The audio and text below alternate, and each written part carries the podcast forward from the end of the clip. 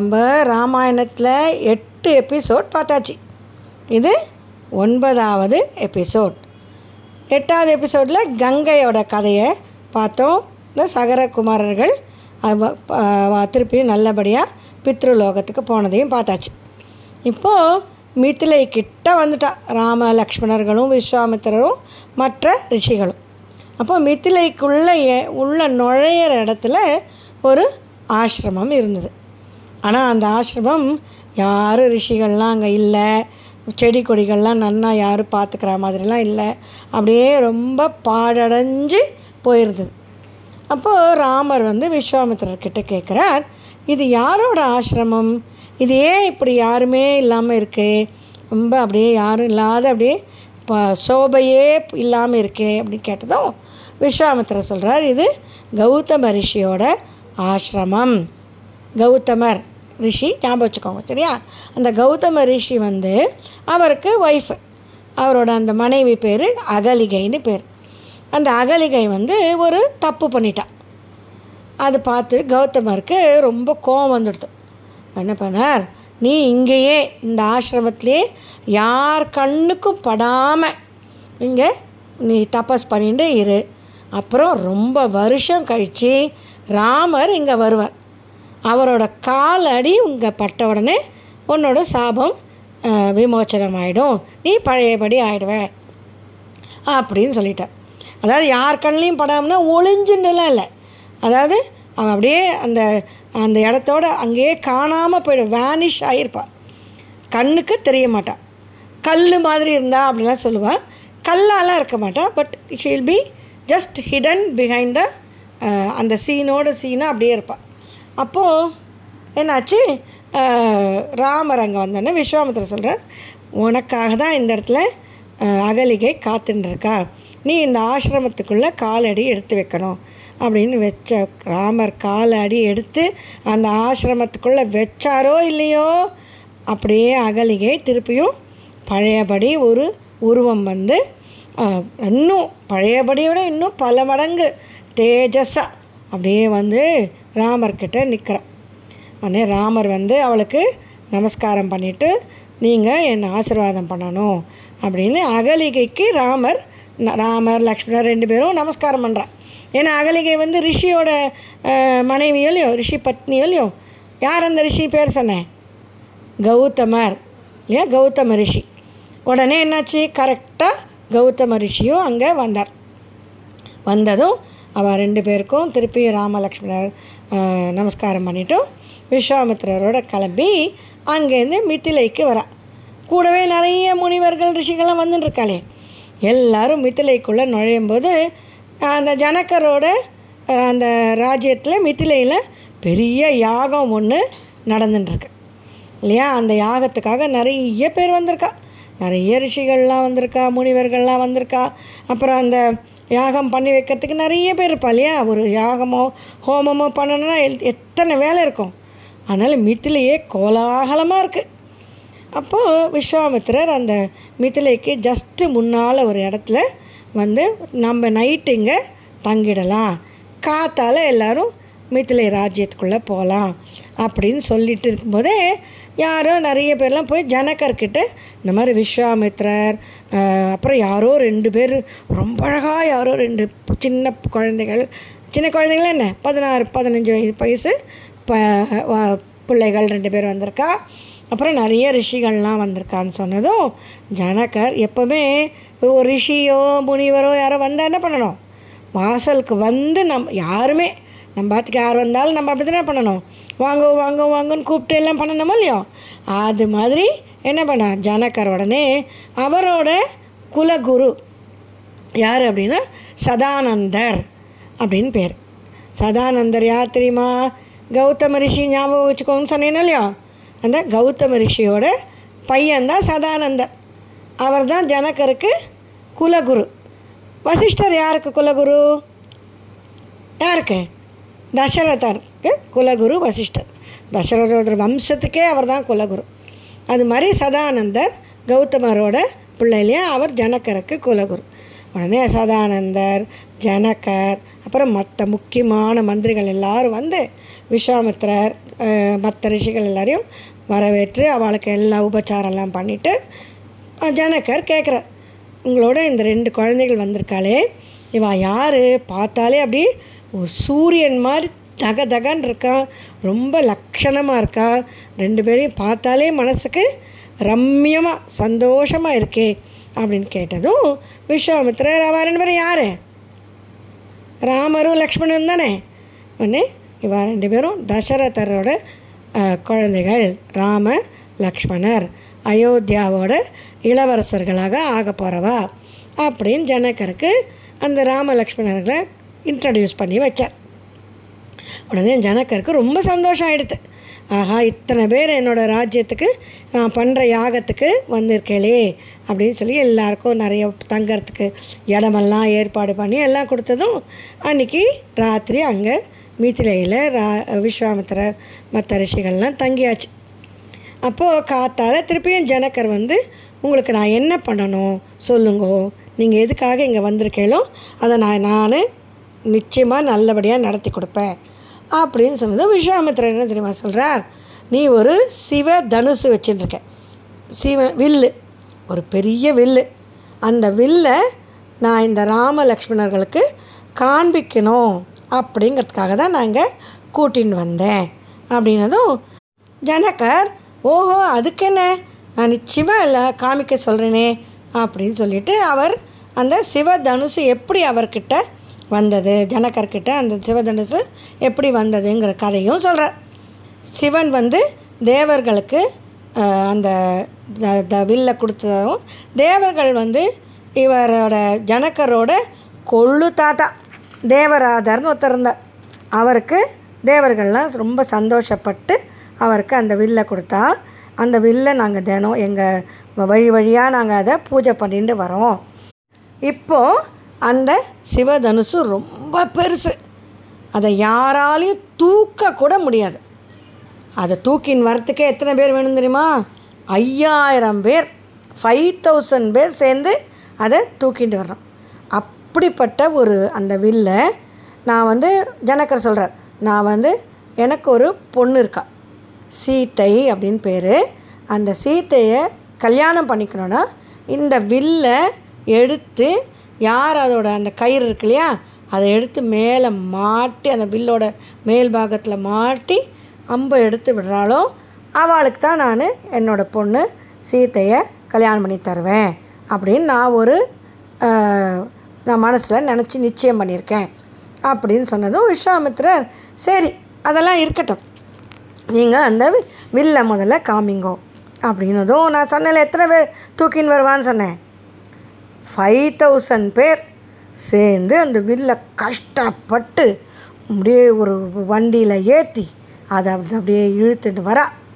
அந்த வில் பார்த்தா தக்க தக்க தக்க தக்கன்னு கோல்டு கலரில் அழகாக இருக்குது பெரிய வில்லு.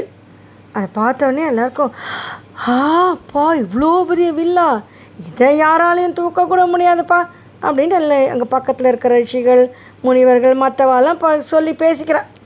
ஏன்னா முதல்லையே நிறைய ராஜாக்கள்லாம் வந்து வந்து அதை பார்த்துட்டு தூக்க முடியாமல் சில சமயம் கொஞ்சோண்டு தூக்கிட்டு அப்புறம் அதை நிறுத்த முடியாமல் வைக்க முடியாமல் தபால்னு தானும் கீழே விழுந்து எல்லா மக்களும் ஆயிருக்கு. அதனால் எல்லாரும் இது வந்து இவ்வளோ பெரிய வில்லை. இந்த சின்ன பசங்கள் ராமரோ லக்ஷ்மணனோ தூக்கக்கூட முடியாது அப்படின்னு நினச்சிட்டுருக்கா அப்புறம் என்னாச்சு? விஸ்வாமித்ரா என்ன தெரியுமா சொல்கிறார் சரி நாங்கள் இந்த வில்லை பார்க்குறோம் அப்படின்னு சொல்லிட்டு ராமர்கிட்ட இப்படி கண்ணை காமிக்கிறார். இதுக்கு நடுவில் நம்ம சீத்தை எப்படி பிறந்தாங்கன்னு தெரிஞ்சுக்கணுமே. யார் சீத்தை அப்படின்னு இல்லையா? சீத்தை யார் அப்படின்னா ஜனக்கரோட பொண்ணுன்னு எல்லாருக்கும் தெரியும். ஆனால் எப்படி வந்தா சீத்தை அப்படின்னா ஒரு தரம் நம்ம இந்த நிலமெல்லாம் ஃபீல்ட்ஸு நம்ம பேடி ஃபீல்ட்ஸ் எல்லாம் உழணும். அதாவது ப்ளவ் பண்ணணும் அப்படின்னாக்கா அதுக்கு ஒரு ஏர் அப்படின்னு சொல்லி ஒரு ஒரு இன்ஸ்ட்ருமெண்ட் இருக்குது பெருசாக இருக்கும். அது அப்படியே மாடை வச்சு தள்ளிகிட்டே போனால் அது கீழே அந்த ஓ- அந்த அந்த நிலம் வந்து அழகாக மண்ணெல்லாம் சாஃப்டாகிடும் அந்த மாதிரி அதை உழுதுன்னு இருக்கும்போது அந்த பூமிக்கு அடியில் ஒரு பெட்டியில் அழகான பொன் குழந்த ஒன்று ஜனகருக்கு கிடச்சிது. அதுதான் யார்? அதுதான் சீத்தை.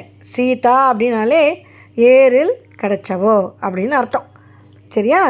அதனால் அந்த சீதையோட கதையும் ஜனக்கர் சொல்லிட்டு இப்போது இவ ராமர் வந்து இந்த வில்லை எடுத்து நான் பூட்டிட்டாருனாக்கா என்னோட சீத்தையை நான் இந்த ராமருக்கே நான் கல்யாணம் பண்ணி தருவேன் அப்படின்னு ஜனகர் சொல்கிறார் எல்லாரும் பார்த்துட்டு இருக்கா.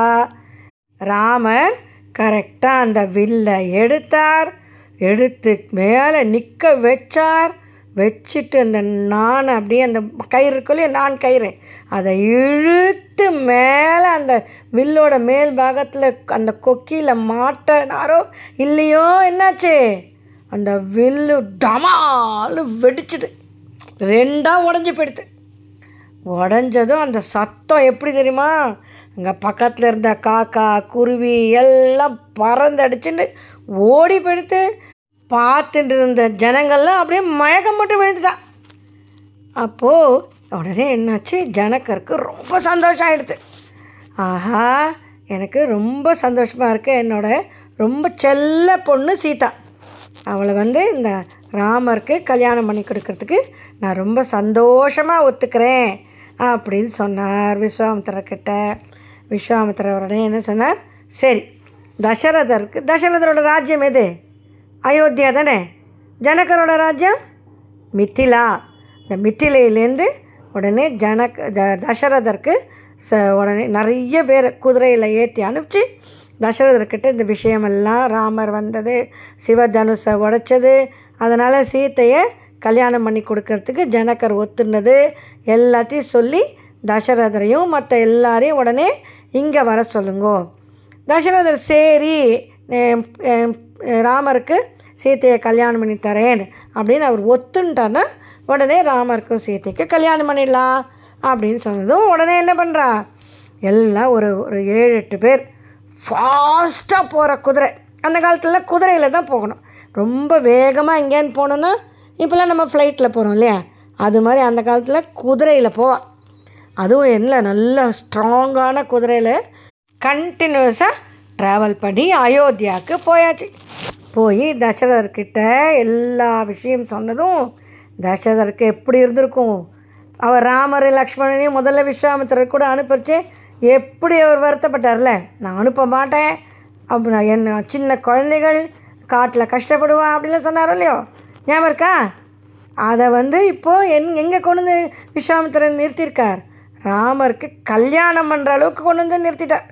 உடனே தசரதருக்கு ஆஹா இந்த நல்ல காரியம் நடக்கிறதுக்காக தான் விஸ்வாமித்திரன் நம்ம குழந்தைகளை கூட்டின்னு போனார் அப்படின்னு சந்தோஷம் ஆகிடுத்து உடனே எல்லாரும் ஏற்பாடெல்லாம் பண்ணிட்டு அங்கேருந்து கிளம்பி நேராக மித்திலைக்கு வந்தா.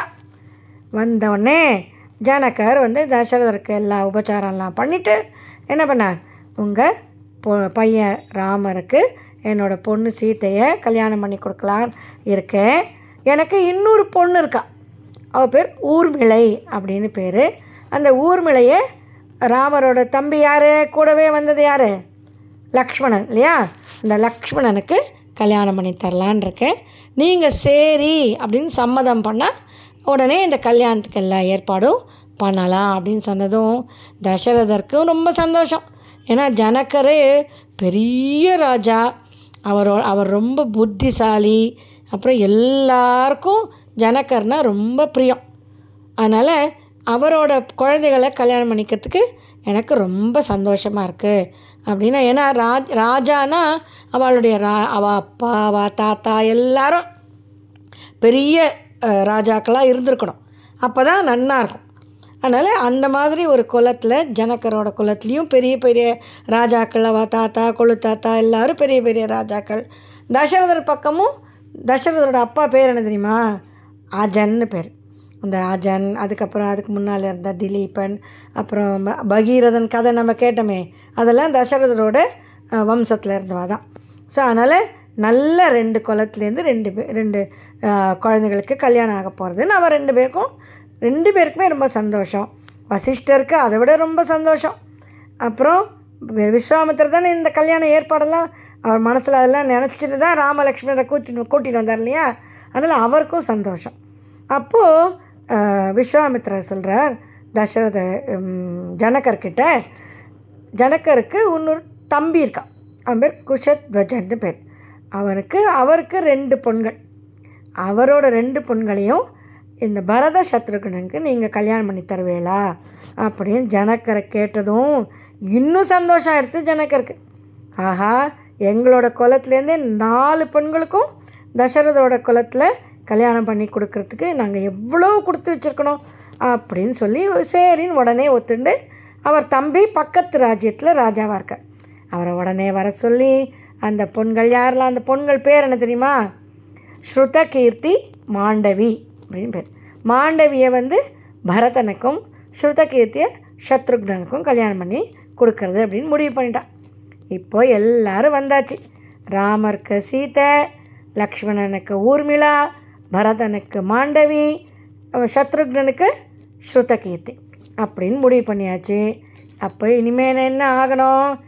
கல்யாணம் கல்யாணம் கல்யாணம் சீதா கல்யாணம் கல்யாணம் கல்யாணம். இல்லையா? அழகாக எல்லாருக்கும் ஒரு பங்குனி மாதம் உத்திர பங்குனி உத்திரத்தும் போது இவள் எல்லாருக்கும் கல்யாணம் ஆச்சான் கல்யாணம் ஆனால் இல்லை அங்கே சுற்றி இருக்கிற ஜனங்களுக்கெல்லாம் ராஜாவுக்கு ஒரு கல்யாணம்னாலே ரொம்ப சந்தோஷப்படுவாள் நாலு கல்யாணம். அதுவும் எப்படிப்பட்ட கல்யாணம்? எல்லாருமே ரொம்ப அழகான வீரமான அப்புறம் வந்து ரொம்ப நல்ல குளத்தில் பிறந்த குழந்தைகளுக்கு நம்ம ஊ- நம்ம ஊர்லேருந்து நாலு பெண்கள் கல்யாணம் பண்ணிக்கிறா அப்படின்னு ஜனங்களுக்கெல்லாம் ரொம்ப சந்தோஷம். எங்கே பார்த்தாலும் டான்ஸு பாட்டு பிபி ஊதிண்டு அப்புறம் வந்து நிறைய விளையாட்டுகள் தெருவெல்லாம் திருவிழா. எல்லா இடத்துலையும் தோரணம்லாம் கட்டி வாழை மரம்லாம் கட்டி எல்லா இடத்துலையும் சாப்பாடு என்ன அப்புறம் எல்லாருக்கும் நிறைய புது புது துணிகள் எல்லாருக்கும் வந்து நிறைய மாடெல்லாம் தானம். கோல்டெல்லாம் தானம். எல்லாம் கொடுக்குறா. அப்படி ரொம்ப சந்தோஷமாக கோலாகலமாக சீதா கல்யாணம் நடந்தது. சீதா கல்யாணம் நாமளும் மனசில் நம்ம மனசில் நினச்சி பார்த்துக்கலாம் எப்படிலாம் இருந்திருக்கோம் அந்த காலத்தில் சீதா கல்யாணம் ஆன போது அப்படின்னு நினச்சி ராமரையும் சீத்தையும் நம்ம மனசில் நமஸ்காரம் பண்ணிவிட்டு இதோட இந்த எபிசோட் இப்போது முடிஞ்சுது. நல்ல சந்தோஷமான விஷயம் இல்லையா? அப்புறம் அதுக்கப்புறம் என்னாச்சு? கல்யாணம் முடிஞ்சு எல்லோரும் திருப்பி அயோத்தியாவுக்கு கிளம்புற. அப்போது அந்த இடத்துல ஒருத்தர் வந்தார். அது யார்? அப்படின்னு அடுத்த எபிசோடில் பார்க்கலாம்.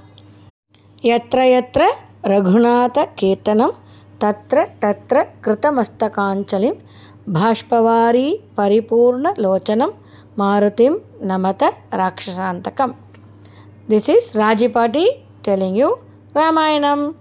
Hari Om.